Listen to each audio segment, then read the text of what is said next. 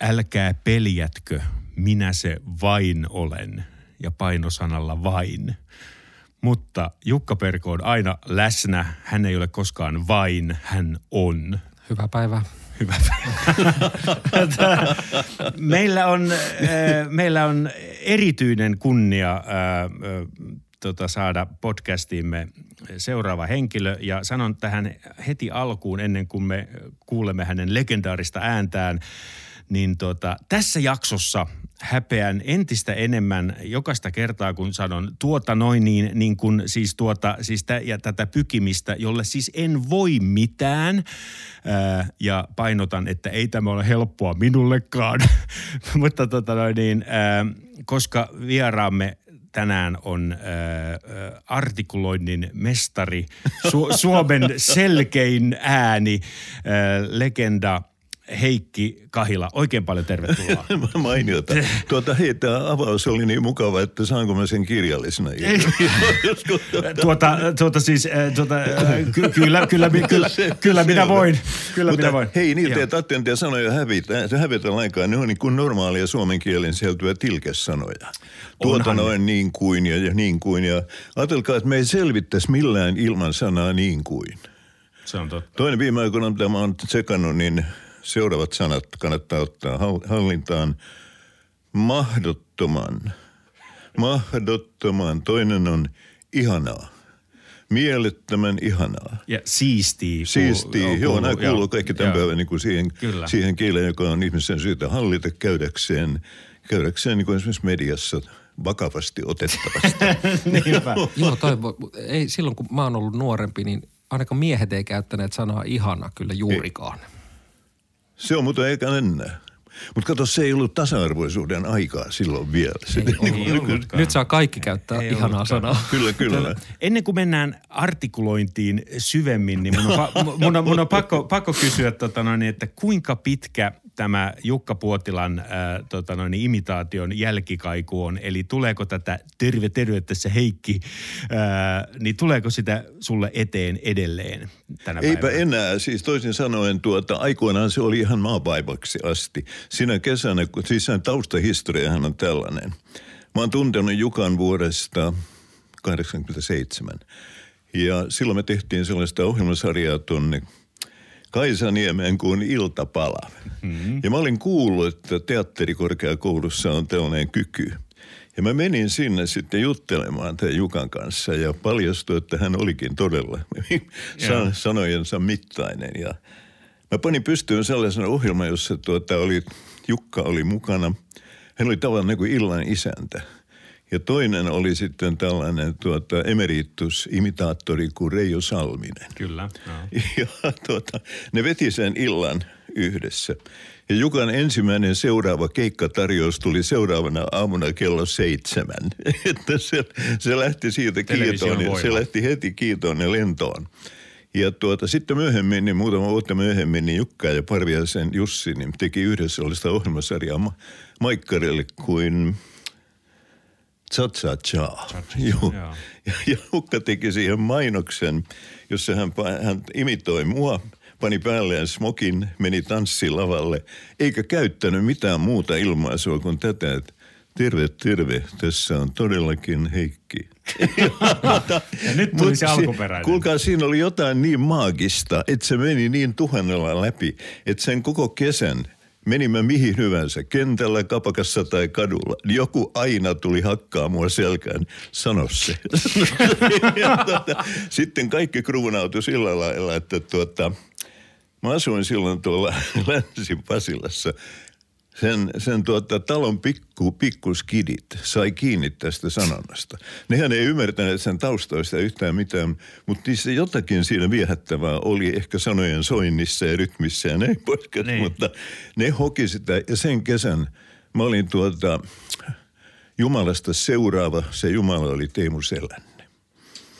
Mm, tuota, mutta, ei sitä enää kuule, mutta aikoinaan ihan mahdottomasti. Niin, niin, mutta kun minä soitin sinulle puhelimella, niin mun mielestä sä sanoit äh, siihen puhelun alkuun, että terve. Mä, niin mä sanoin kyllä. mä ajattelin, että onko se sulla niin kuin vakiona? Että... Ei, ei sillä lailla. No, kyllä okay, tämä, tuota, niin, niin. mä olen tietoisesti pyrkinyt eroa tästä. Okei, okei, okay, okay, se oli vaan minulle. Kyllä, kyllä.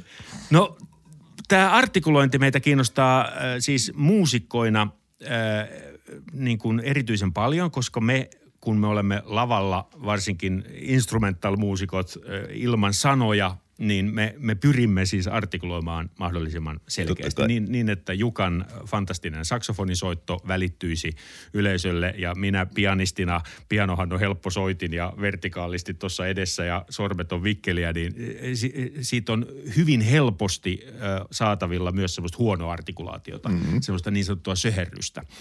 Niin tota, ää, miten tämä artikulaatio, oli, oliko se niin kuin sinun kohdallasi ensin, että päädyit televisioon ja sitten aloit, aloit funtsaamaan näitä asioita vai onko, se, onko tämä ollut ihan ikään kuin lapsuudesta asti tota, sulla kulkenut? Se lähti liikkeelle sillä lailla, että meillä oli tuota Varkaudessa oli sellainen big bandi, jonka nimi oli tuota Iso Pumppu. Ja nyt kävi yhdessä vaiheessa sitten niin, että siinä oli neljä kontrabasson soittajaa. Ja joten kuten äänestyksen tuloksena minut siirrettiin mikrofonin taa, kundit oli sitä mieltä, että tuota, menee ehkä paremmin, paremmin niin. Ja ne, ne oli ensimmäisiä kertoja, mä ryhdyin juontaa niitä konsertteja. Sitten tuli tietysti paljon, paljon, paljon muuta, mutta silloin mä en ajatellut sitä mitenkään niin kuin ammattimaisesti.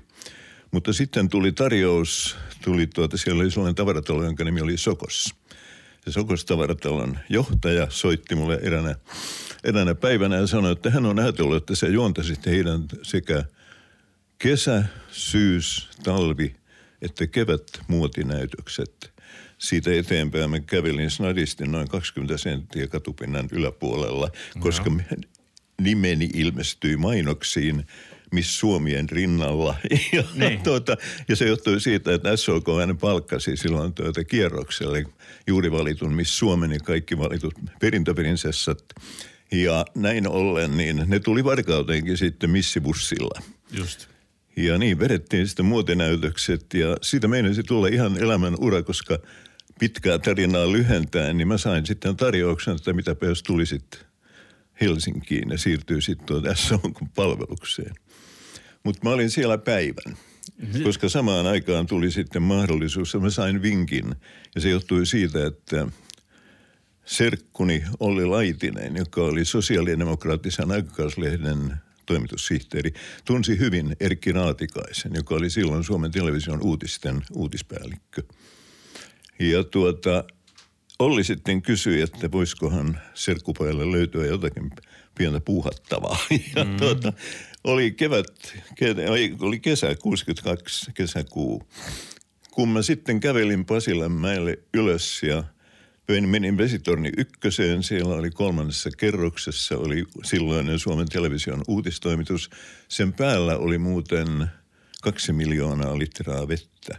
Se oli ainut maailmassa toimitus, jonka päällä oli niin paljon vettä, joten Erkki Raatikainen aina miettikin sitä, että kun tänne tulee uusia toimihenkilöitä, niin pitäisikö lähteä siitä, että kysyn ensin niiltä, onko niillä uimamaisterin pätevyys. Mutta niin.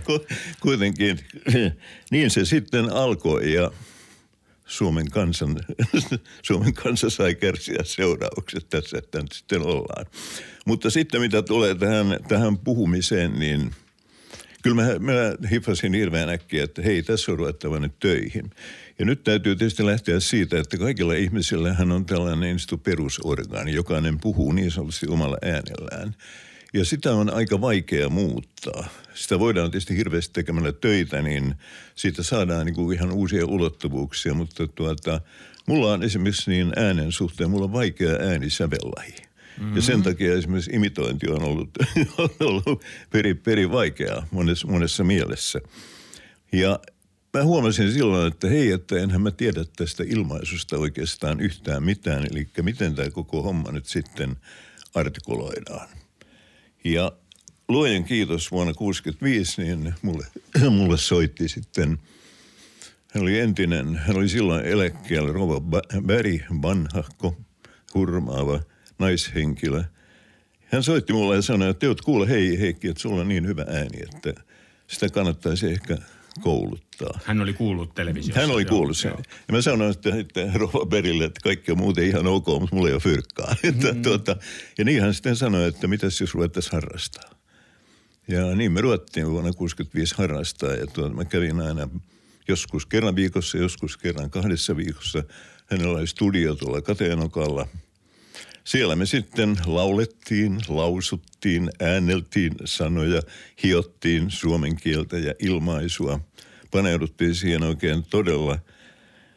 Ja kun oli mennyt noin, noin vuosi, niin sitten rouva, rouva Beri lähti Italiaan viettämään tuota ansaittuja jälkivuosia. Hän oli toki silloin jälkeen, mutta tuota, mm kaipasi, kaipasi lämpöön ja silloin me nousimme viimeistä kertaa sieltä Katajanokan kellarista ja tuota, yhdessä. Siitä se sitten alkoi. Just. Ja silloin mulle niin kuin aukesi tämä maailma ihan kokonaan, että tämä ei olekaan ihan mitään yksinkertaista puuhaa. Samaten kuin te äsken viittasit teidän instrumentti. Se on pitkälti saman, samanlainen juttu. Siihen on kerta kaikkiaan kiinnitettävä huomiota ja mietittävä, kuinka fraasit toimii. Mm-hmm. niin. Tässä on nyt lyhykäisyydessä joo, jotakin. Joo, joo. Tuo oli mielenkiintoista. Sä olit kuitenkin tehnyt juontajan töitä aika paljon oli. ennen kuin aloit tätä niin kuin erityisemmin harjoittaa tätä artikulaatiota. Kyllä joo, siitä erohan oli siinä, että mä olin mitä suurimmassa määrin viihteen läpitunkema, kun mä tulin tänne Suomen televisioon. Sinänsä uutistoiminnasta mä en tiennyt sen enempää kuin normaalit maalikot ylipäänsä lehtiä lukiessaan. Joten mun täytyy eniten me joudun panostaa siihen, että mä joudun ottaa aivan tavattomasti selvää, kuinka siis tällainen journalistiikka toimii. Mm. Ja sitä varten niin mä tilasin kaikki, se taisi olla silloin vielä Tampereen yhteiskunnallinen korkeakoulu, se ei ollut silloin vielä Tampereen yliopisto, niin Allan Liuhala, joka oli Helsingin Sanomien uutispäälliköitä, hän kävi siellä luennoimassa. Mä tilasin kaikki hänen luentonsa. Okay. Ja siihen mä sitten ryhdyin sitä kautta perehtymään tähän tavallaan niin kuin alaan. Ja liitin ne sitten tähän ääniilmaisuun ja mm. sitten se oli aikamoinen kurssitus kyllä itselleen. Ja tuota, ääni, äänipuolihan on sellainen, että sun on yksinkertaisesti huolettava sitä koko ajan. Aivan samoin kuin te harjoittelette joka päivä. Joo. Niin jos sä haluat pitää äänen kondiksessa, niin – kyllä mä vieläkin treenaan pari-kolme kertaa viikossa. Just, eli, eli se ei ole pelkästään, että lepuutat ääntä. Ei, jo, ei, ei lainkaan. On, on siis erilaisia. Mä hankin ylipäänsä paljon kirjallisuutta, kuinka ääntä käytetään. Ja mun niin kun tässä mielessä äänikotiraamattuni on ollut sellainen kirja, jonka nimi on Auta ääntäsi. Just. Joo. Suosittelen kyllä, jos Joo. löydätte tällaisen Ei, kirjan. Todellakin kiinnostaa. Jos ollaan hetki vielä näissä niin kuin 60-luvun ö, TV-lähetyksissä, mua kiinnostaa, tota, että kun oli uutislähetys, niin kävittekö te esimerkiksi, oliko harjoituksia, käyttiinkö sinä koskaan niin kuin läpi? Mua kiinnostaa myös, että sait sä tuota palautetta talon sisällä, varmasti siis niin kuin, mm-hmm. tuota, palautetta tuli yleisöltä, mutta että oliko siellä joku luotettu keneltä sai hyvää palautetta ja sitten tietenkin aina kaikki kommellukset kiinnostaa. Tämä on nyt kolmiosainen kysymys, mutta siis jos aloitetaan siitä, että kun, jos on vaikka iltauutiset, niin mentiinkö se läpi ja, ja, ja katsottiinko siinä detaljitasolla niin, että miten sä painotat mm. tietyt asiat tietyssä uutisessa? Oli, oliko se tämmöistä vai oliko siellä aina tämä fyysinen kiire läsnä? Kaikki lähti siitä, että ensinkään siis suuri yleisöhän kuvitteli näin ja siihen rinnastus tuli radiosta, että mä olen uutisten kuuluttaja. Joo. Ja että mä menen töihin noin 10-15 minuuttia ennen lähetyksen alkua niin. ja ryhdyn kuuluttamaan uutisia Teija Sopanen oli tuota pääkuuluttaja ja minä olin uutiskuuluttaja. Näin kansankeskuudessa. Ja. Koska tuota, rinnastus oli sellainen, puhuttiin ei televisiosta, vaan näköradiosta. niin. Ja TV toi radion johto, konservatiivinen vanhollinen johto, niin uskoi pitkään, että TVstä tulee vaan korkeintaan sellainen radioa täydentävä elementti, media – et sen takia että tämä aika pitkään istui tämä ilmaisu näköradio. Mm-hmm. Mutta käytännössä mä menin töihin aamulla kello yhdeksän ja lopetin kello 22. Ja koko se uutispäivä kasattiin sitä illan lähetystä. Ja koska me oltiin silloin vesitornissa vielä, niin siitä oli 300 metriä matkaa alas studiolle. Säästä riippumatta juostiin aina yli kallioiden alas mäkiä sinne mm. kau- kauhealla kiireellä. Koskaan mitään harjoituksia ei ehditty pitää, eikä ollut tarpeenkaan. Se oli suora lähetys sellaisenaan. Ja tuota, siihen liittyy tietysti juuri näitä monia mahdollisuuksia, että se meni, meni pieleen jo sillä matkalla, koska saattoi käydä niin, että koska silloin käytettiin 16 millin filmejä, jotka oli tehty, just esimerkiksi niin kuin erilaiset, tänä päivänä on videotuotanto, silloin oli filmituotantoa. Niin ne, ne saattoi hajota matkalla yksinkertaisesti – putosi, putosi kotelo kiville ja tuota, se skarvit, niin sanotut skarvit, jotka niin liittyi filmipätkään yhteen, niin tuota, ne hajosi, hajosi sinne mäkeen. Ja siinä lähetyksessä ei sitten ollut sen enemmän sen enemmän insettejä mukana. Mitä tulee tähän kysymyksen osaan, että tuliko palautetta? No yleisöltä tuli vaikka kuinka paljon. Joo. Mutta sitten meillähän ei ollut se, tai me oltiin hyvin riippuvaisia radioilmaisusta. Ja kaiken mestari oli tuota Koskiluoma, Jussi Koskiluoma, joka oli radion, radio, radion ohjelmatoiminnan päällikkö. Ja hän oli suomen kielen maisteri. Just. Hän oli äärettömän tarkka kaikesta siitä, että siis suomen kielen ilmaisut menevät kohdilleen. Samaten kuin mistä hän oli erinomaisen tarkka, oli vieraskielisten nimien ääntäminen – hän antoi välitöntä palautetta, palautetta joskus, jos ne meni pieleen. Ne oli jopa niin tiukkainen hänen palautteen,sa että siitä saattoi tulla viikon tai kaksi esiintymiskieltoa. Oikeasti? Kyllä, oh, kyllä. Joo. Sitten treenattiin.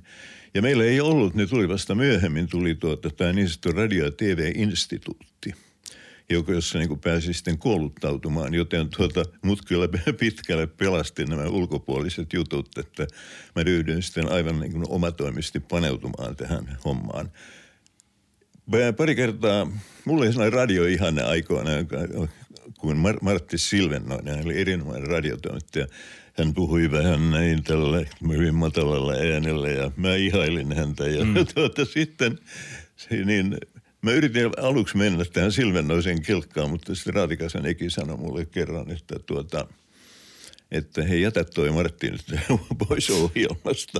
Joo. Ja toinen, joka auttoi mua tavattoman paljon, Knut Möller. Hän oli monikielitaituri ja näin ollen tuota, vieraskieliset Peteliuksella oli Möd Knulla. Joo, hiottiin niin kuin sitä kautta.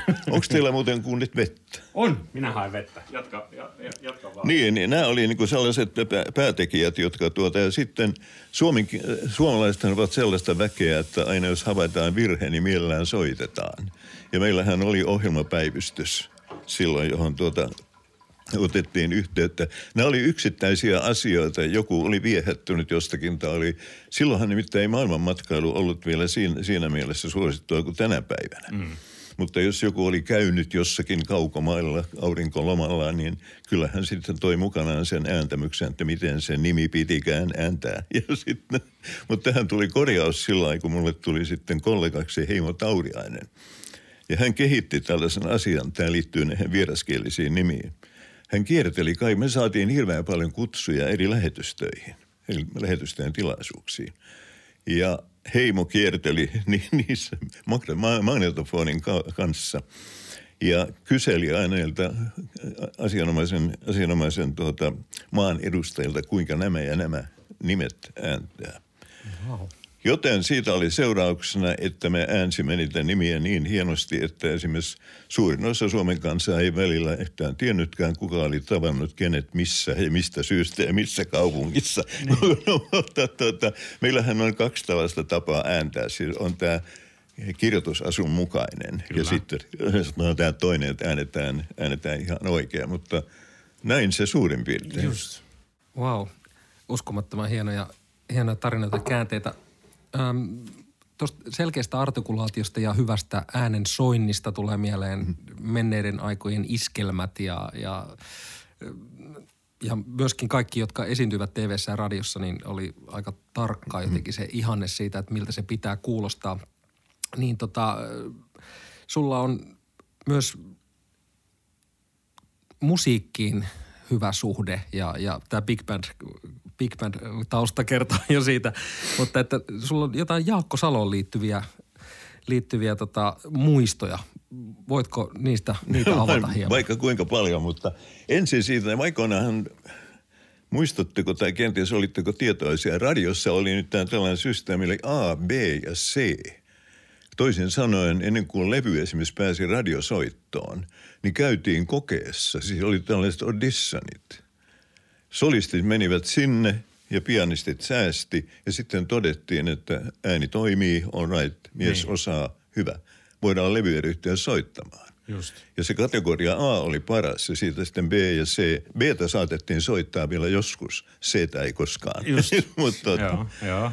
Mutta no, C-stä saattoi nousta Ahan. Saattoi nousta, joo, jos tuota ääni kehittyi, niin, niin, taidot. Mutta tuota, tämä oli aika mielenkiintoista aikaa, koska tässä tietysti oli taustalla se, että radion johto, musiikkijohto oli mitä suurimmassa määrin glasaripainotteinen. Joo. No sitten Jaakko on niin, niin Jaakko on tuota, Jaakko on Viipurista kotoisen alun perin, mutta hän tuli Varkauteen Viipurin evakkona. Ja hänen vanhemmansa perustivat sitten Varkauteen vaatetusliikkeen ja Jaakko ryhtyi käymään kouluaan Varkaudessa. Ja alusta pitäen siis Jaakkohan on, mä voin niin kuin henkilökohtaisesti ainakin se on mun henkilökohtainen mielipiteeni, mutta hän on yksi suomalaisen kevyen musiikin suurimpia neroja, mitä, mm. mitä on niin kuin tämä maa on päällään, päällään kantanut. Ja kaikki alkoi sillä, sillä lailla, että Jakko oli musiikin läpitunkema aivan alusta nuoruusvuosistaan lähtien. Ja hän opiskeli pianonsoittoa sellaisen vanhemman naiskollegan tai naisopettajan kanssa kuin Elvi Buchert. Joo. Siellä kävi, Jaakko kävi pianotunneilla ja sitten hän soitti, hänelle hankittiin, kun hän oli 14-vuotias, niin hänelle hankittiin haitari. Ja silloinhan haitari oli jo vielä, ja nytkin niitä on varmaan, Suomessa on varmaan 100 000 haitarisoittajaa. Ja nämä kaikki vanhat, Jaakko kuunteli kaikki nämä varkautelaiset mestarihanuristit, plus sitten siihen rinnalle Vili Westerisen ja koko tämä suosikki, suosikki snarkunsoittajien kaarti. Ja tuota, näin ollen hän paneutui siis siihen nimenomaan omana, omana soittimenaan. Ja hänellä oli tavallaan niin kuin kaksi soitinta, oli pieno ja oli sitten oli haitari. Mm-hmm. Ja nyt tuota, muun muassa hän opetteli erittäin paljon tangoja soittamaan tämän haitarin, haitarin kanssa, josta oli sitten myöhempää menestystä, kun hän siirtyi Ruotsiin muusikoksi. Mutta se instrumentti, millä Jaakko aloitti, oli rummut. Aha. Mä olen nähnyt muutamia sellaisia vanhoja valokuvia, jossa hän on kai 13-14-vuotias vuotias ja soittaa rumpuja Sinipojat nimisessä bändissä. Tämä oli sotavuosina ja se johtui siitä, että todelliset soittajat oli silloin kaikki rindiksellä. Just. Ja tuota, pojat pani sitten pystyyn bändiin. Siinä oli siinä yhdessä vaiheessa siinä oli kaksi haitaria ja kaksi kitaraa. Tämä oli niin kuin aika erikoinen kokoonpano kokonaisuudessaan. mutta, joo. mutta, mutta Jaakkohan oli innostunut, hän oli siis aikaansa edellä aivan monin, monin tavoin. Ja hänen, häntä puhutteli ennen kaikkea jats, jats silloisessa muodossaan. Nyt kun me puhumme silloista jatsista, niin me puhumme lähinnä sellaista, sellaista jatsista, jota voi niin kuin nimittää swingiksi. Mä nostan sun mikkiä vähän, niin ei tarvitse tota... Ah, se on laskenut. Joo, se on laskenut. Joo. Noin. Noin, nyt se on, nyt se on suun kohdalla enemmän. Joo. Se oli tuota, ja. mitä suurimmassa väärin swing-merkkistä Joo. jatsia. Myöhemmin sitten, siihen meni vielä aikaa, mutta tuota, tulen siihen kohtaan, kun hän perusti oman bändin Varkauteen, niin ne soittivat lähinnä Benny Goodmania. Joo. Ja tuota, kaikki tietää heti, mistä on kysymys, kun ruvetaan soittamaan Joo. Benny Goodmania, millaista, millaista... Se on tuota, ihan eri kuin Irvin Goodman. Se on ihan eri asia. niin. Sukulaispoika hän Tämä niin, Jukan, Jukan huomautus otettakoon huomioon. Niille kuulijoille ja niin edelleen. Joo, mutta, mutta, mutta, niin, niin, Jaken palo jatsiin oli alusta lähtien aivan, aivan siis selvä. Ja kun tuota, sotavuodet olivat, niin hänet lähetettiin niin sanotun sotalapsena Ruotsiin. Växjö-nimiselle paikkakunnalle, jossa tuota, sen, sen perheen yksi jäsenistä oli 30-vuotias poika, joka soitti jonkin verran pianoa. Mutta ennen kaikkea se hän kuuli siellä Jaakko erittäin paljon hyvää jatsia, jota, jota tuota, silloin edustivat Alice Babs ja tuota, Sven Asmussen, tanskalainen, mm. Ulrich Neumann ja nämä kaikki kaverit, jolloin hän sai niin kuin ensimmäisen tuntumaan, mitä siis jatsin soittaminen todella merkitsee, kun sitä ruvetaan taidolla, taidolla tekemään. Ja nämä Ruotsin vierailut olivat monessa muussakin mielessä hänen tulevan kehityksensä kannalta aivan ensisijaisen tärkeitä, koska tuota, hän silloin ensimmäisiä kertoja perehtyi ruotsalaiseen revyperinteeseen, jota tuota, joka oli Ernst Rolfia ja paljon paljon muutamia muita suuria revytähtiä, jotka niin kuin Ruotsissa silloin, silloin eksisteerasivat. Mutta kun hän palasi sitten varkauteen, niin sitten hän sovelsi tavallaan, alkoi soveltaa varkautelaismittapuissa näitä mm. käytäntöön näitä Ruotsin, Ruotsin oppia. Ja siinä tuli vastaan sellainen kaveri kuin Toivo Kärki. Koska tuota, Jaakko oli huomannut, että tässä Toivo Kärjessä on kyllä, niin kuin myöhemmin koko Suomen kanssa, jotain perin ainut, ainutkertaista. Ja hän otti yhteyttä Toivo Kärkeen.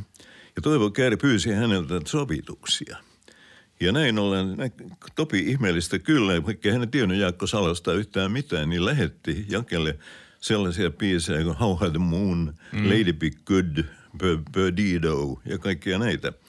Ja niitä ryhdyttiin sitten varkaudessa niin sanotusti jammaamaan, koska Just. tuota, se Jaakon bändi oli tuota, se ensimmäinen bändi, jonka hän perusti, niin siinä oli, se oli kaksi puhaltajaa, trumpetti, tenorisaksofoni – ja sitten siinä oli Svante Kosunen, Rele Kosusen muuten isä, joka tuota, soitti kitaraa, biulua ja lauloi, hyvin korkea tenori. Ja sitten oli rummut ja, ja toi kontrabasso. Myöhemmin Jakke hankki siihen vielä instrumentaatiota laajentaa niin tuon vibrafonin. Se hankittiin Ruotsista. No nyt oli kuitenkin sellainen instrumentaatio jo käytössä, että tuota, sillä saatiin aika paljon aikaan. Ja Jakke soitti Kesät Kämäri nimisellä tanssipaikalla Varkaudessa. Ja jo silloin hän oli vielä koulussa. Ja tietysti jo ensimmäisen kesän jälkeen hän sai käytöksen alennuksen, koska koulun johto oli niin perin konservatiivinen. Mm-hmm että oltiin sitä mieltä, että jatsin soittaminen ei kuulu koulun kuvaan nyt missään muodossa. Oh, ja kun miten Jakke on luonnehtinut sitä heidän soittamistaan, nyt oli tietysti ihan selvää, että sillä tasolla kuin mitä levyltä kuultiin ja mitä Toivo Kerjen sove, nämä soitukset edellytti, he eivät päässeet sille tasoon, koska he olivat amatöörisoittajia paitsi Jakke. Mutta tuota, mutta kyllä siitä tuli, Jakki nimitti sitä jammailuksi. Mm. Ja tämä tarkoitti nyt oikeastaan sitä, mä olen kuullut sitä bändiä nimittäin sillä, että mä kävin isäni kanssa aina kalareissuilla. Ja kun me tultiin sieltä pois, niin se kämeri osui meidän tuota, pyöräilymatkan varrelle. Ja mä pyysin Fajalta luvan, että saanko mennä kuuntelemaan. Mä veti se musiikkispuolensa aivan suunnattomasti. Ja mä menin sinne Mä istuin kivellä lepikossa ja mä kuuntelin, kun Jaken bändi soitti. Ja se, se mitä se, niin se jammailu tarkoitti, niin lähinnä se, se mun silloisten tulkintojeni mukaan se tarkoitti sitä, että melodia soitettiin jotenkuten Arrin mukaan. Mm. Ja sitten ruvettiin heittää kooruksia. Kyllä, eli sooloja. Se oli tavallaan, joo, kun joo. soitettiin sitten, ja kun niitä instrumentteja oli aika monta, niin mm. Tietysti siitä tuli tällainen niin sanottu jamikeskeinen. Joo. Ja kyllä sitä tietysti pystyi tanssimaan, se ne oli hyviä fokseja. Niin. Myöhemmin tästä sitten 50-luvulla sukeutuu sellainen käsite kuin tanssiorkestereiden jatsi kokonaisuudessaan. Mutta tuota, yksi merkittävä kaveri siellä Varkaudessa oli sellainen kuin Reino Johansson, jolla me kaikki varkaudesmuusikot entiset niin ollaan loppuelämämme kiitollisia. Myöskin Jakke. Reino Johansson oli tullut myöskin Viipurista. Hän oli kirvesmies, täysin amatöörimuusikko. Mutta soitti loistavasti, hän soitti haitaria, hän soitti vibrafonia, hän soitti tuota vetopasuunaa, siis superlahjakas kaveri, mm. omaamatta mitään sen kummempaa musiikkikoulutustaustaa. Mutta mikä merkittävintä Jaakon kannalta, Jaakko nimeää hänet ihan selkeästi niin kuin yhdeksi oppiisistään ihan keskeisesti, oli se, että tuota Reiska niissä olosuhteissa varkaudessa, siis sotien jälkeen, niin – hän tilaamalla Englannista oli hankkinut erittäin upean levykokoelman. Ja sen tuota sen levykokoelman merkillisempiä asioita oli se, että siellä oli paljon piipoppia. Oli se Charlie Parkeria ja koko, koko tätä tuota osastoa. Ja siellä Jakke kuuli ensimmäistä kertaa Reiskan luona, mitä se piipop oikeastaan on. Ja Jakke siitä veti johtopäätökset, että tätähän täytyy nyt ruveta sitten itsekin soittamaan. Mm. Voitte kuvitella, mitä se siis oli, että kun ryhdyttiin siis pohjois-savolaisessa iskelmämaailmassa soittamaan pi- kansainvälistä piipoppia Kämerin nimisellä tanssipaikalla, Näin. niin siinä se vaatii vähän luonnetta. mutta, Kyllä. Tota, Kyllä. Mutta, mutta, mutta Reiskan merkitys oli hirveän, hirveän suuri tässä jaken kehityskulussa niiltä osin. Ja sitten Jaakolla oli sitten toinenkin lahja, joka, joka puhkesi kukkaan myöhemmin. Hehän sitten ajautuivat ikään kuin kilpailijoiksi Topi Kärjen kanssa, mm. Fatser Finlevy mm. ja, ja Skandia. Mutta tota noin niin, eh, jokainen tämänkin podcastin kuulija on kuullut jonkun hitin, jonkun iskelmän, mikä on Jaakko Salon tuottama. Ja hän on siellä haukkana seissyt tuota noin niin, studiossa laulajan vieressä ja, ja tarkkaamossa ja, va, ja vaatinut tämmöistä tarkkaa kielellistä ilmaisua. Tästä on puhunut Eino Grön tässä jaksossa ja, ja se ylettyy niinkin nuoriin tähtiin kuin Anna Erikssoniin ja ehkä jopa Jari Sillanpääkin nuorena oli vielä ja, Jaken – Jaken myllyssä. Niin kerro tästä. Eli hän osasi kertoa jotain ole, oleellista suomalaiselle laulajalle tästä niin kuin sanojen ja, ja melodian suhteesta, eikö niin? Kyllä, siis tuot, ensinnäkin täytyy ottaa esille sellainen asia, johon nämä tavallaan niin kuin kaikki kuuluu siihen kehityskulkuun, oli se, että Jaakon merkitys niin sanotun käsitteen jatsiskelmä kehity, toteutumissa Suomessa on aivan keskeinen kokonaisuudessaan. Vaikka se ensimmäinen nyt olikin tuota Olli Hämeen kvintetin ja Priitta Koivusen sukulaa sydän. Toisella puolella on sitten toi McDonough, molemmat aivan verrattomia. Jalat mm. meni aikoinaan alta kuunnellessa. Mutta Jaakko oli todella, hän oli paneutunut suomen kieleen. Ja hän tuota preppasi näitä tulevia, tulevia taitajia siten, että hän lähetti yksinkertaisesti kaverit kotiin opiskelemaan – Esimerkiksi Jari Sillanpään ongelmahan oli hänen pitkäaikainen oleskelunsa Ruotsissa ja tuota, kaikki se, mikä siihen liittyy. Hän oli opiskellut sellaisen intonaation kai kaikkinensa. Ja sitten esimerkiksi kirka lähetettiin kotiin, koska hänellä oli stadilainen diftongi. Se oli ihan toivoton. Ja tuota, ei voinut saada levyille. Ja hän painotti, Jaakki on aina painottanut sitä, että suomen kielen täytyy olla näiltä osin, artikulaation täytyy näiltä osin olla ihan kondiksessa. Ja nyt kun me puhutaan lauletusta suomen kielestä, niin sehän on tuota, se on sillä lailla ongelmallinen, että ihmisten täytyy tavallaan hahmottaa, mitä siinä siis, mitä nyt me tällä näillä sanotuksella oikeastaan tarkoitamme. Mm-hmm. Mitä me tässä painotamme? Me Pitkät välitämme, niin, me myös, välitämme su, suuria tunteita – ja sitten kun suomen kielessä on tiettyjä tällaisia sääntöjä, esimerkiksi puhutaan vokalisaatiosta, meillä ei voi olla etu- ja takavokaaleja samassa sanassa. Vaikka sitten sanahurjastelua tehdään, mutta siitä on, niitä ei voi olla. Samaten te ammattilaisena tiedätte, mitä tarkoittaa, kun puhutaan laulukoroista, että mm-hmm. mihin niiden pitää osua ihan kohdalleen. Ja nämä on kai, jos sä ajattelet silloisia, nyt puhutaan niin kuin 50-luvun tulevista solisteista, niin – Nämähän oli ihan tuntematonta maaperää useimmille. He vain lauloivat useimmiten kauniisti, kyllä. Mm. Mutta sitten toinen asia, että sitten tähän tuli tietysti mukaan sellainen, että missä välissä luftarit heitetään sinne mukaan. Niin. Että miten hengitetään, miten fraasit lauletaan, miltä se kuulostaa ja tietysti, että volyymeja ei käytetä, ei, ei, ei laulta siten, että aloitetaan voimakkaasti ja lopetetaan samalla voimakkuudella. Tämä liittyy tähän tulkintapuoleen, mm. että me hiotaan sitä, että nämä sanat kuulostavat nimittäin erilaisilta, kun ne painotetaan eri lailla ja kun niihin ladataan tunnetta ja kaikkea tällaista. Tässä kaikessa Jakke oli aivan kullan arvoinen ja hän oli äärimmäisen tarkka juuri näiden asioiden osalta ja tulokset oli kyllä – tulokset olivat aika hyviä.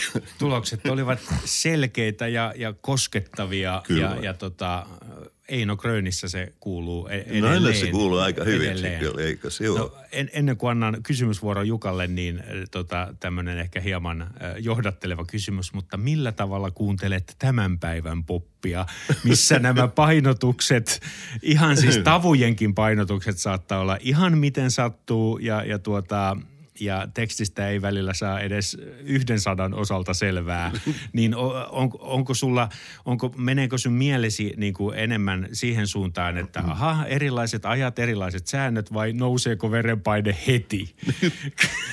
Mun tuota, mähän olen perinteisen, perinte, siis musta niin kun, mä olen kuullut siihen vanhan liiton ja pitkän linjan sakkiin, joka, tuota, joka aina tulee esille liput liehuen ja toisin sanoen, iskelmän täytyy olla rakenteeltaan ensinkin sellainen, tämä ei ole mitenkään ehdotonta, mutta kuitenkin mä pidän näistä. Jos siinä on intro, niin se on hyvä. Ja, ja sitten jos se on niin sanotulla evergreen rakenteella AABA toimii. Sitten jos siellä on vielä kodat ja muut välikkeet, niin hyvä, hyvä meininki. Näin, näin niitä tehtiin. Toivo Kärki oli sellainen, joka oikeastaan toi tämän aika pitkälle mm. käyttöön.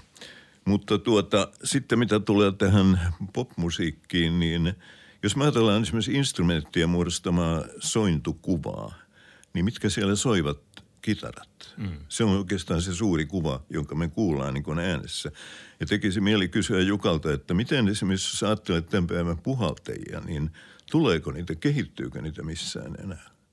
Kyllä, puhaltajia on paljon – paljon, mutta kyllä tämä esimerkiksi tämmöiset niin äänen volyymitasot vaikuttaa siihen, että minkälainen soundi-ihanne. Esimerkiksi, että soundi-ihanteethan on erilaisia ja, ja tota, niin kuin ne, kun ne yhtyöt – kootaan jotenkin vähän erilaisin perustein kuin ennen. Jos mietitään vaikka Iirolle varmaan rakas kokoonpano soolopianon ohella on trio, mm-hmm. missä on rummut, basso ja piano, niin siellä on ikään kuin kaikki taajuudet edustettuna. Että siellä on basso siellä alimpana ja piano siinä isolla alueella keskellä ja sitten rumpalin symbaalit siellä ylhäällä. Niin se on kahden tasapainoinen se, se tavallaan mm-hmm. se taajuuskuva, mikä siitä muodostuu. Ja sitten kun tämä pitäisi jotenkin pystyä pitämään mielessä, kun tehdään bändejä.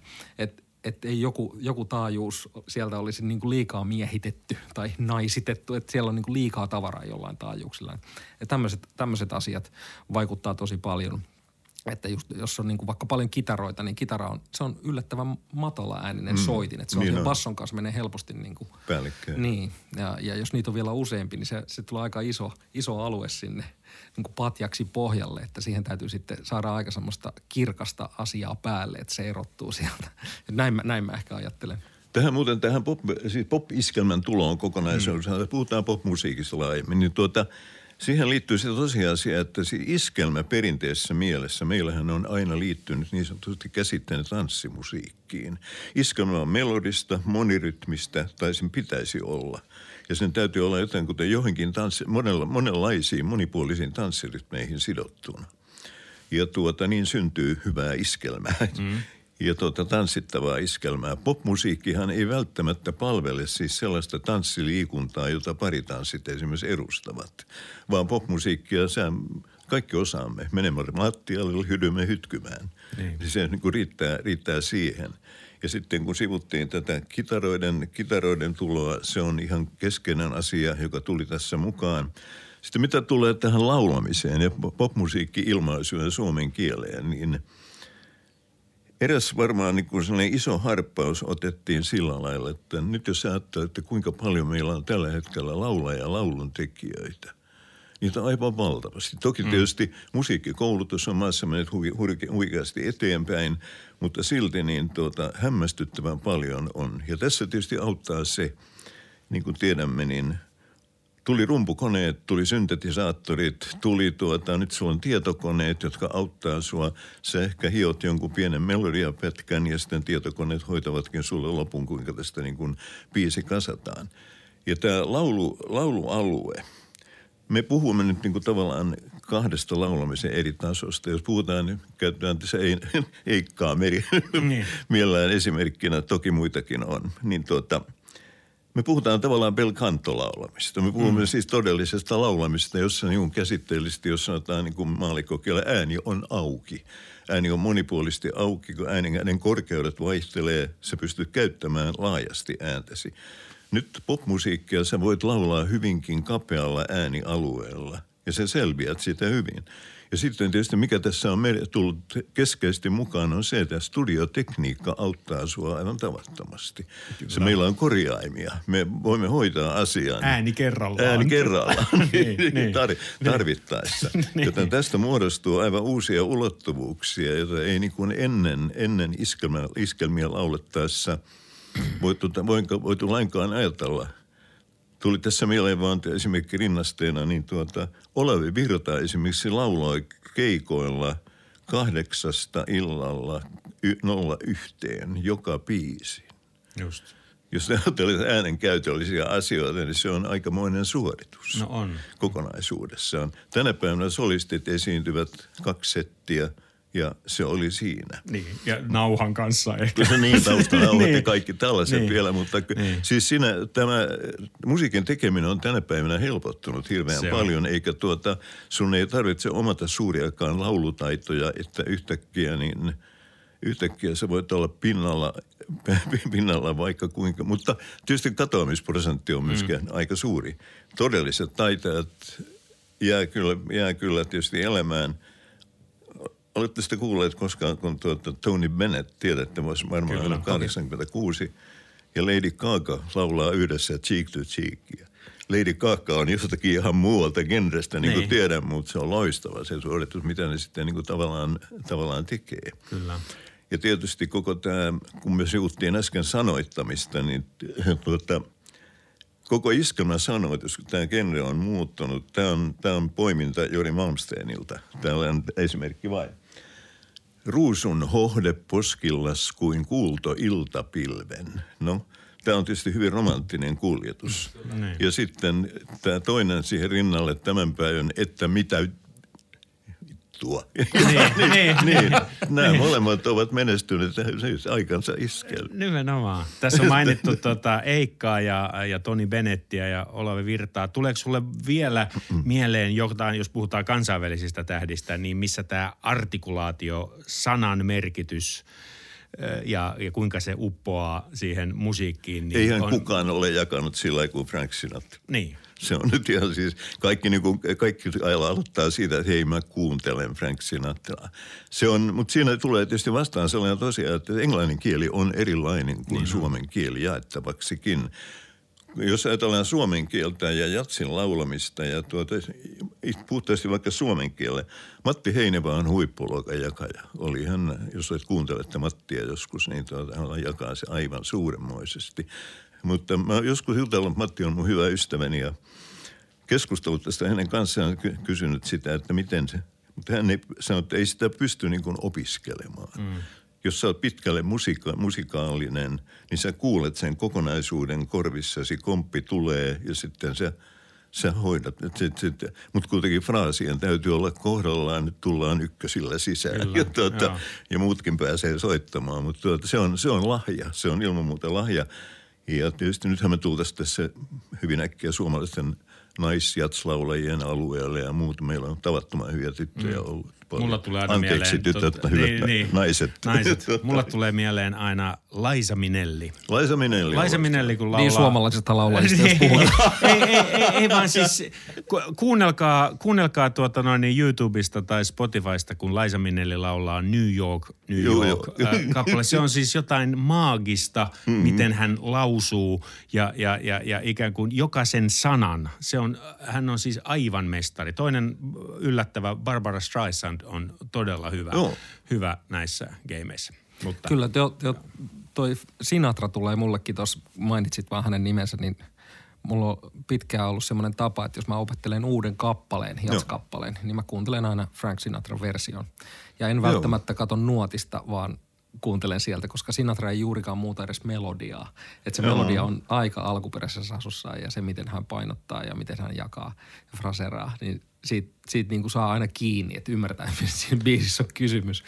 Että hän on kyllä todella, todella esimerkillinen. Tässä on muuten jännä piirre, että sitten muusikoiden osalta niin esimerkiksi Jaakko painotti paljon sitä ja varmasti esimerkiksi Lasasen Penahan on painottanut paljon sitä, että, niin pitäisi oikeastaan pystyä soittamaan korvakuulolta paljon. Mm. Tietysti ollaan nuottisidonnaisia, mutta silti olisi hallittava, koska se, se tavallaan kertoo sen, siinä ollaan niin kuin asian ytimessä enemmän kuin että me katsotaan täppä täpältä, että mitä tämä, miten tämä menee. Joo, mulla on tapana sanoa, että, että jatsmuusa ainakin menee aina paremmin ihmiseen korvasta sisälle kuin silmästä. Joo, joo. Varmaan on, on juuri Ja se, näin. se just sillä oppii biisit ja, ja oppii sen soundin. Ja jos puhutaan improvisaatiosta, niin, niin sehän on, sulla täytyy olla joku mielikuva, kuulokuva itsellä, että sä voit soittaa sitä ulos. Joo, ja, ja ilman se täytyy olla ikään kuin korvassa tai sun, sun sisällä, Joo. että se, muuten se ei onnistu.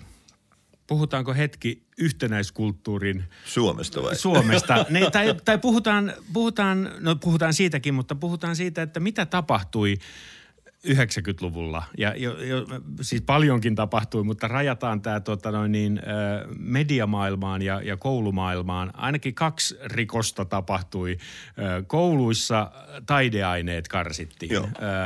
Voisi jopa etsiä ja vaatia päitä vadille, mutta siis musiikkitunnit, kaikki tämmöiset, niin kuin, niitä alettiin karsimaan.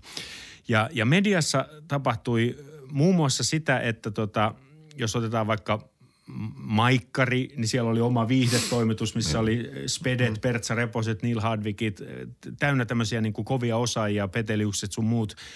Ja Ylelläkin samansuuntaista päätöstä tehtiin, että hiiteen tämmöiset kotimaiset tuota niin, tuotantolinjat, aletaan nostaa formaatteja ää, ää, maailmalta.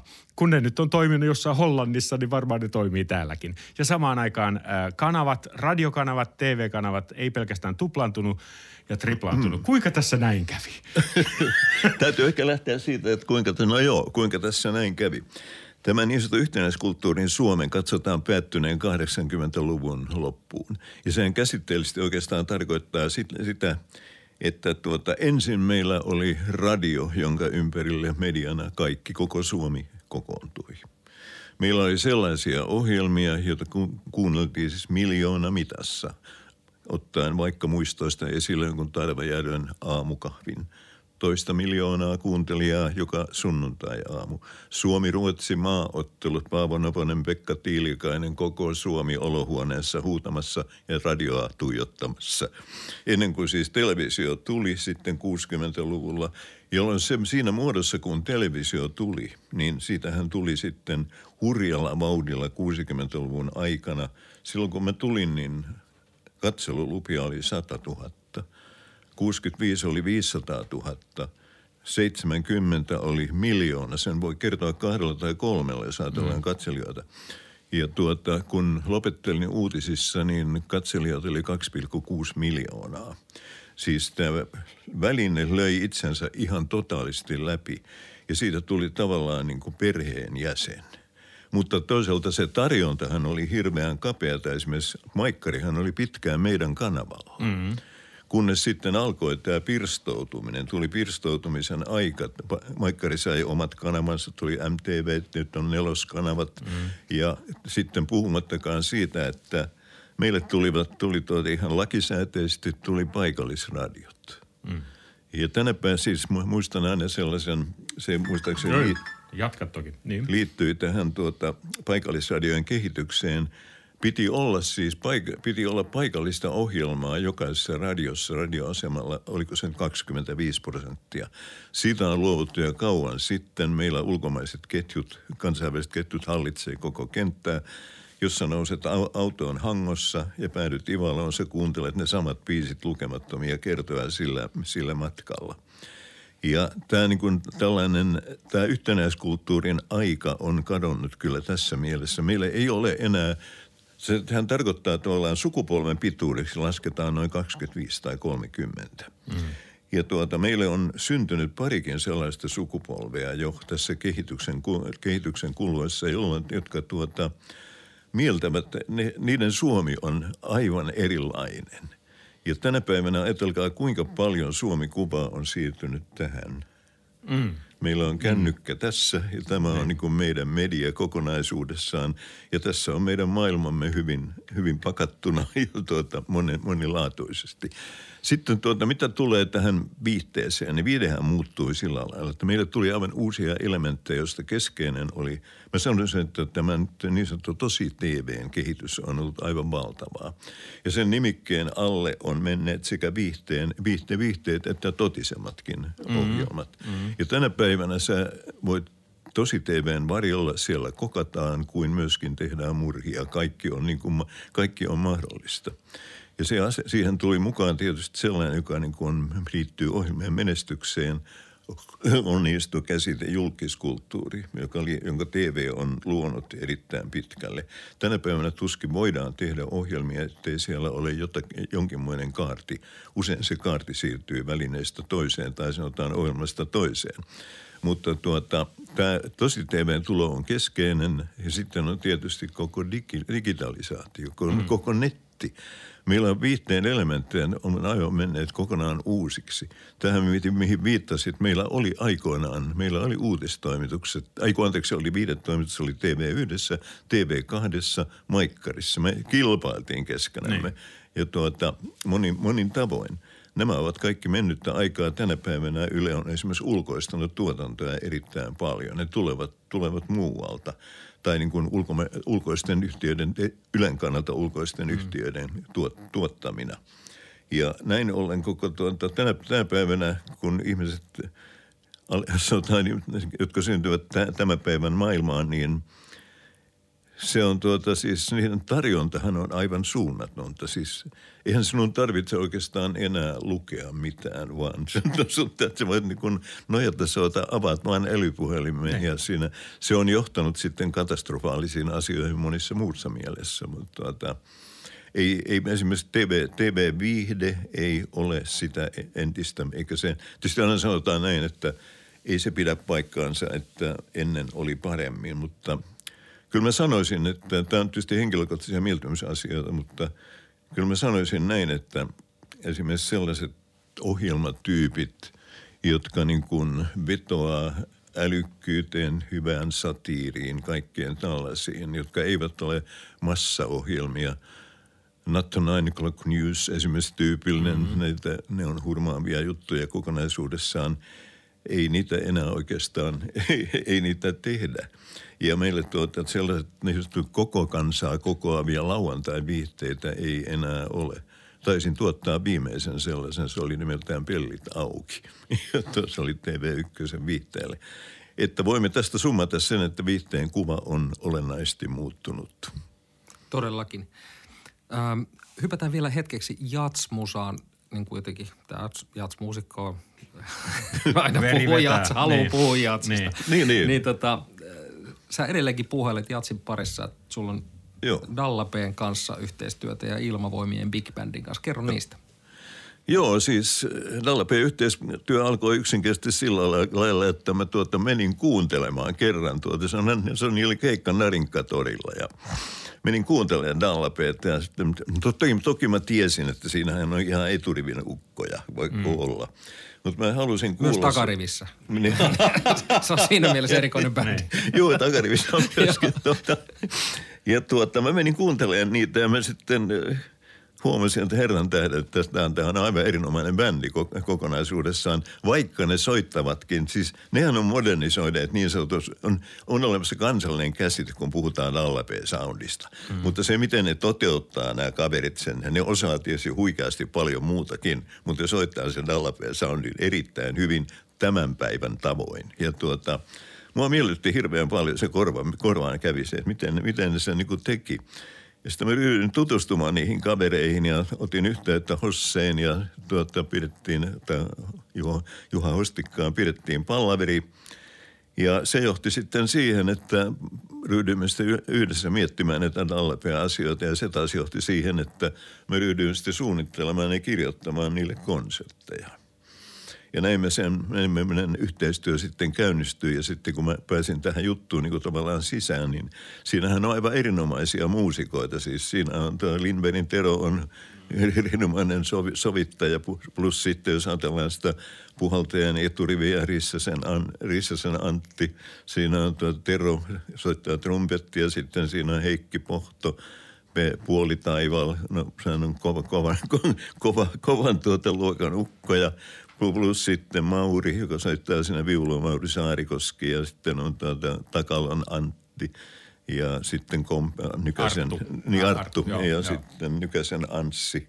Ja har... Nykäsen, Nykä, Nykäsen Anssi. Anssi joo, mummuissa, joo, joo. joo. Sitten tuota harppa soittaa bassoa tähän Rantanen ja kitaristi on tietysti erinomainen Varre Vartiainen. No tähän on jo kaikki, jotka on alalla, ne tietää niin. heti, että sitähän irtoaa sitten ihan, ihan mitä vaan.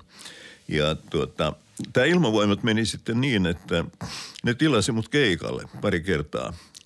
Ja sitten se johtikin sitten laajempaan monta vuotta kestäneeseen yhteistyöhön. Ja ilmavoimien big bandi on sikäli erikoinen, että se on armeijan ainut big bandi.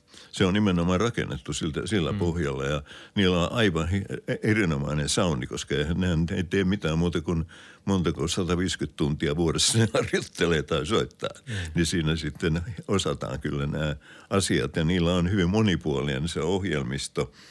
Ne ne joutuu tietysti soittamaan klassisesta vaikka mihin saakka, mutta kyllä ne hallitsee sen Big Ben soitonkin aivan tavattoman hyvin silloin, kun tuota niikseen on. Ja ne, ni, niillähän on, niillä on sellainen jumalaton sovituspankki, josta mm. ne vaan laput jaetaan ja sitten lähtee. Ja sitten mikä siinä on niin kuin mukavaa, niin siellähän on myöskin naismuusikoita mukana.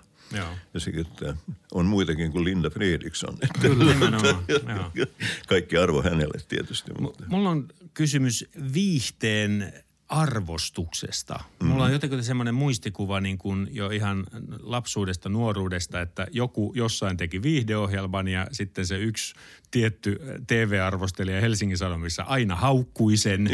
Ja, ja, tota, ja, ja, ja sitten mulla on tämmöinen toinen muistikuva Heikki Kinnusesta, joka – jota haastateltiin jossain ja sanoi, että hän sanoi, että, tota, että kun uusi Vääpeli Körmy, elokuva, jossa sinäkin olet esiintynyt, Kyllä. että kun se tulee, niin hän toivoisi, että se sitä arvioitaisiin sotilasfarssina, että se ei ole Tolstoita eikä, eikä Shakespeare, vaan se on sotilasfarssi, että, että ei rinnasteta.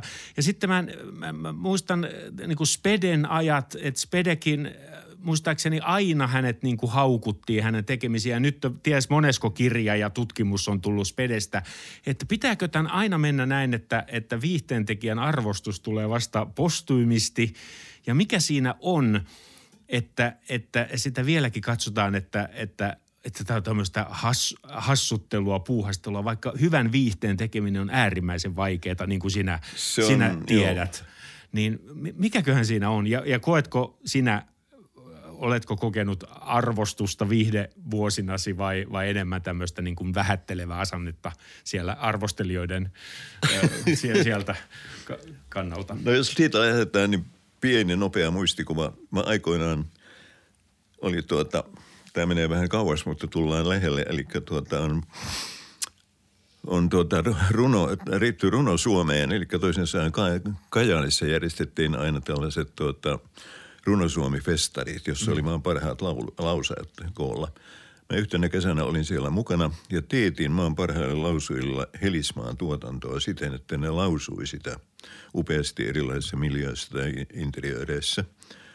Silloinen yksi johtava kriitikko haukkui pystyyn ja sanoi, että Kahila ei ymmärrä runoudesta yhtään mitään, että se on täyttä häpäisyä. Ei, runo, ei voida rinnastaa Helismaata ja hyvää runoutta. Mm-hmm. No nämä on, tästä tullaan siihen tosiasiaan, että ihmisten, ihmisten taustasta riippuu erittäin paljon se, millainen, mitä, mitä huumori oikeastaan on, tai mitä ihmisille on huumori. Niin. Ja se tuota, että jollekin se on siis älykkyyden mitta niiltä osin, niin kuin mä äsken tuossa viittasin, jos sä seuraat erittäin paljon aikaasi niin sit, silloin tuota, syntyy sellainen kuva kuitenkin maailmasta, josta löytyy tietysti paljon hauskaa, jos sitä ryhdytään parojoimaan tai että rakennetaan siitä satiireja. Mutta sun täytyy tietää niistä asioista jotakin, muuten se ei avaudu sulle eikä sua naurata yhtään. Sitten on tämä, tämä, meillähän on tällainen hyvin pitkä laahus, joka kulkee nimellä kansanhuumori. Ja se on, tuota, se on aivan oma sarkansa ollut. Mm. Ja kaikki kunnia sellaiselle kaverille kuin Emil ja Esa Pakarinen ja monet muut, jotka kiersi näitä Helismaat ja Rautavaaret ja muut. Tämä on tällainen tarinaperinne, valtava aarteisto, kuinka ne viihdytti näissä iltamissa Suomen kansaa. Stand-upin se, se, on, sanotaan, että se oli stand-upin esivaihetta tietyllä tavalla ja se, se vaati kyllä aivan huipputaitoja, että ne pysty sen niin tekemään, pitämään täm, näpeissä tuntikausia. Mutta tuota, meillähän luokitellaan, sanottiin, että no se oli sitä maaseutuhuumoria. No, mm olihan se tietysti sitäkin ja tietysti kaupungissa oli toisenlaiset huumorit, mutta tuota, kyllä, sillä, kyllä se niin kuin oman taitolainsa, siis se on ehdottomasti erittäin, erittäin, erittäin vaativa laji. No sitten kun mediat, radiohan oli tietysti alusta lähtien mukana, koska se on kuulunut suomalaiseen huumorin, huumorin kuvaan hyvin, hyvin kauan, aina vuodelta 26 lähtien, vaikka tuota, ensin esimerkiksi Tulkoon nyt yksi esimerkki tästä mukaan. 1935 aloitettiin ee, lauantain toivotut. Vuoden silloin tarkoitus oli A. Lauantain toivot opastavat, lauantain toivotut e, tuota, antavat, opastavat ihmisiä, valistavat ihmisiä ja kehittävät ihmisten musiikkimakua. Vuoden kuluttua aloittamista 36, niin tuota, radion johto teki tutkimuksen, kyseli, mitä tuota, mitä mieltä kansa on lauantain toivotusta, ja kansa vastasi. Pois kaikki oopperat, sinfoniat ja akkojen kimityslaulut ja tilalle sitä Malmsteenia ja Haitarin soittoa. Just. Tämä kertoo tämän huumorin kuvan, niin. tätä siis niin kuin mitä, mitä niin kuin haluta, niin, halutaan. Niin, niin, niin. Ja nyt tietysti kun radio, radio ja radioteatteri ja radio, radiohuumori – sen suuret hahmot, Antero Alpola, Aune Alatuuhonen ja monet muut kirjoittajat ja myöskin radiossa olet näissä Pede, ne soita, loitaalle sen radiohuumorin käsitteen, jossa Leo Jokela, Jokela muistatte varmaan hänen, no, hänen roolinsa. Kyllä, noin. Niin niistä, tuli, niin, niin, niistä, niistä, tuli, niistä, tuli sel, niistä tuli ikoneja, legendoja. Ne on olemassa olevia mm. hahmoja, jotka ovat eläneet suomalaisessa huumori, huumorikäsityksessä hyvin vahvalla, vahvalla otteella. Televisio toi sitten toisenlaisen huumorin, koska kuva tuli mukaan. Ja meille syntyi esimerkiksi tällainen kolmikko kuin Beck – Virtanen elokuussa ja ehdottomasti Salo, koska Jukka te, tai Jaakko teki niihin kaikkiin musiikin. Ja ne ryhtyivät tekemään siis visuaalisuutta hyödyntävää, kuvaa hyödyntävää huumoria. Ja se oli tietysti ihmiset, ei tarvinnut enää kertoa, mitä kuvassa näkyy, koska ihmiset näkivät sen. Mm. Te voitiin rakentaa aivan uudenlaisia, uudenlaista huumorijuttua. Samaten kuin, mutta tavallaan viittauksena menneeseen iltamahuumoriin tulivat mukaan myöskin suuret lavaviihteet. Mm. Tarvejärvi aloitti omina laatikkoleikkeineen sun muineen lauantai-saunoineen. Se oli tosi radio-ohjelma. Ja tämä televisio mahdollisti sen. Me kaikki kokoonnoimme katsomaan, kuinka, tuota, kuinka kansa pelleili. Sitten tuli älykkäitä kirjoittajia. Tämä huumori on myös erittäin suuressa määrin tekijöiden, tekijöiden varassa. Jos me ajatellaan esimerkiksi sellaiset, jotka olivat aivan huippuluokan ihmisiä, Neil Hardwick ja Seppo Ahti, mm. jotka loivat siis aivan omia ohjelmiaan ja niitä toteutti sellaiset ihmiset kuin Ritma Valkama – Pentti Siimes, Lohko ja Maria niin. Korhola ja monet, monet, monet, monet muut, Korhonen, niin nämähän oli aivan hurmaavia juttuja, ilkamat, jotka mm. perustuivat su- suureen sana, sana, sanavalmiuteen, verbaliikkaan, kaikkeen tällaiseen.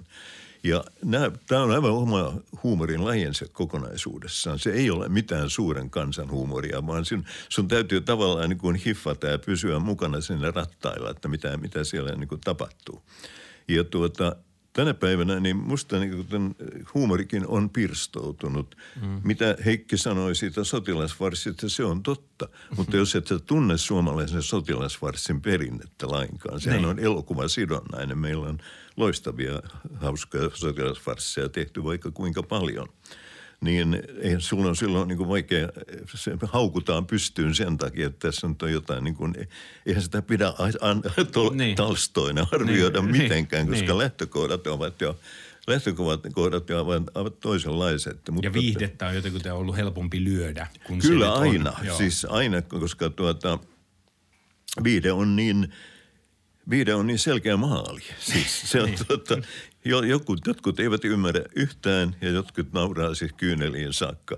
Ja tämä on, mä sanoisin, että se on kyllä ihmiskeskeinen asia niiltä osin, että sun täytyy tavallaan jotenkin, sulla täytyy olla niin tunnetasolla side siihen, mitä sä katsot. Ja yhtäkkiä sitten, onko siinä mitään, onko siinä mitään kivaa sinusta? Eli, niin. Niin. niin se, että vaan, Tulkinnallista. Se on, se on tulkinnallinen juttu. Kyllä. Kyllä. Tota, mitä sä seuraat meidän podcastin lisäksi niin, niin. medioissa? Minkälaisia ohjelmia ja, ja, tai radiossa ja TVssä? No radio-ohjelmia vähemmän, se on tuota, koska, mutta tuota TV, TV-ohjelmia kyllä. Tietysti me, lähinnä me on eri- erilaisia, siis kyllä mä koitan tuota katsoa kaikki sellaiset merkittävät uudet ilmiöt, mitä niin kuin TV-ssä tulee, niin kuin, koska tuota, nythän tuota, jos sä oot ammattilainen, niin sä et pääse koskaan siitä tavalla mm. niin kuin irti. Ja musi- musiikkia mä seuraan laajasti, niiltä osin kuin TV-ssä sitä niin kuin tulee. Tänä päivänä on olemassa, olemassa aivan uusia ohjelmatyyppejä, joita ei niin kuin aikaisemmin ollut lainkaan. Toisaalta on kadonnut paljon sellaisia ohjelmia, jotka Ajatelkaa nyt esimerkiksi, kuinka valtavan muutoksen Euroviisut ovat kokeneet. Niin. Mä muistan vielä, kun Olli, Ossi Runne kävi kumartamassa 24 kertaa. Me muuten pantiin kerran ne kaikki peräkkäin. Aha. Ja siis Joo, se joo, näytet, joo. näytettiin Ossille. Se oli hurmaava kooste. ja tuota, ja tuota, eri kaupungeissa Niin, ympäri, ympäri maailmaa.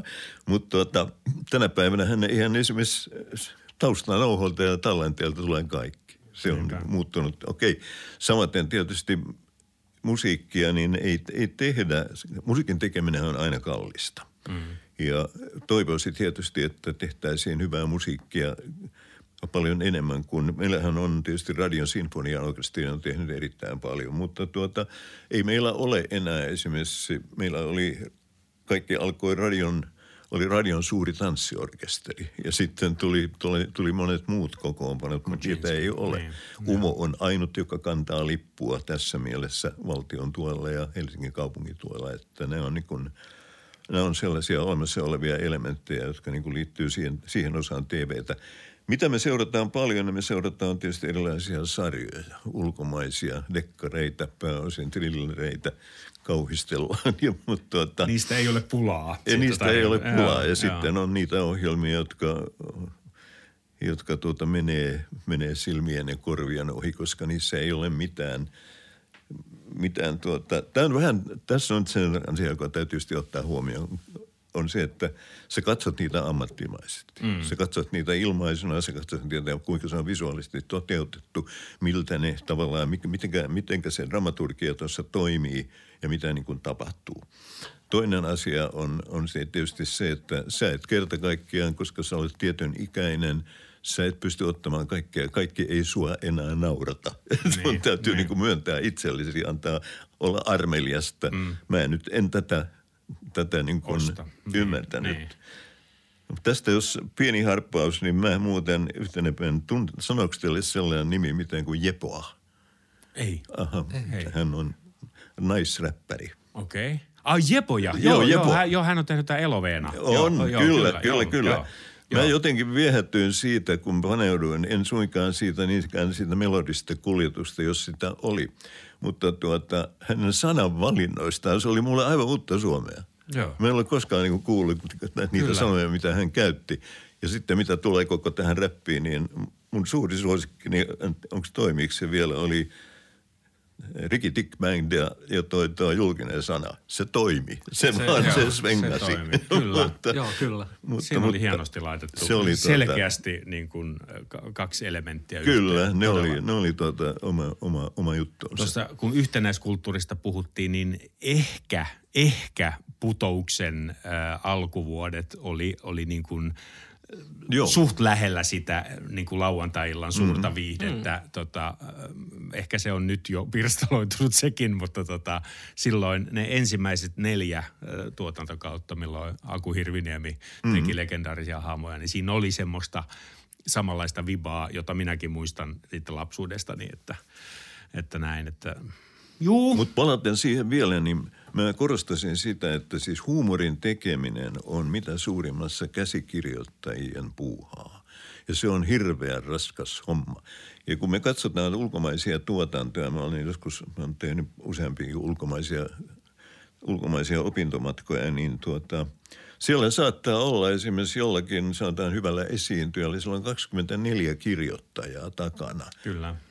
Jotka vaan Joo. kirjoittaa sille hy- hyvää läppää ja kaikkea tällaisia. Ja se on, Ja sieltä valikoidaan sillä valikoidaan parhaat. vielä Joo, ja sen joo. takia niin tuota, meille nämä kyvyt ovat, ovat ne on kortilla. Ne ei, on voi, kortilla. ei voi mitään. Tämän kokoisesta maasta on kuitenkin tullut hienoa viihdettä Kyllä, läpi, se on- se läpi on- vuosikymmenten se on ja, ja monessa on ollut mukana äh, Heikki Kahila. No, Kyllä. On tapahtunut. Meillä on kolme nopeata loppuun. Jukka aloittaa. Joo, kolme nopeata perinteiset, eli Mitä ne on?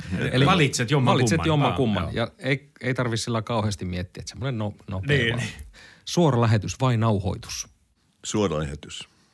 Tango vai valssi? Valssi. Uutiset vai ajankohtaisohjelma? Uutiset tietysti. Tuhannesti kiitos äh, vierailusta ja jälleen kerran selkeästä artikulaatiosta. Kyllä me otamme tästä opiksi. Mä otan, mä otan Kun, tästä kunnit opiksi. oli hauska nauraa kanssanne. Kiitos, kiitos, kiitos Heikki Kahila. Ei mitään.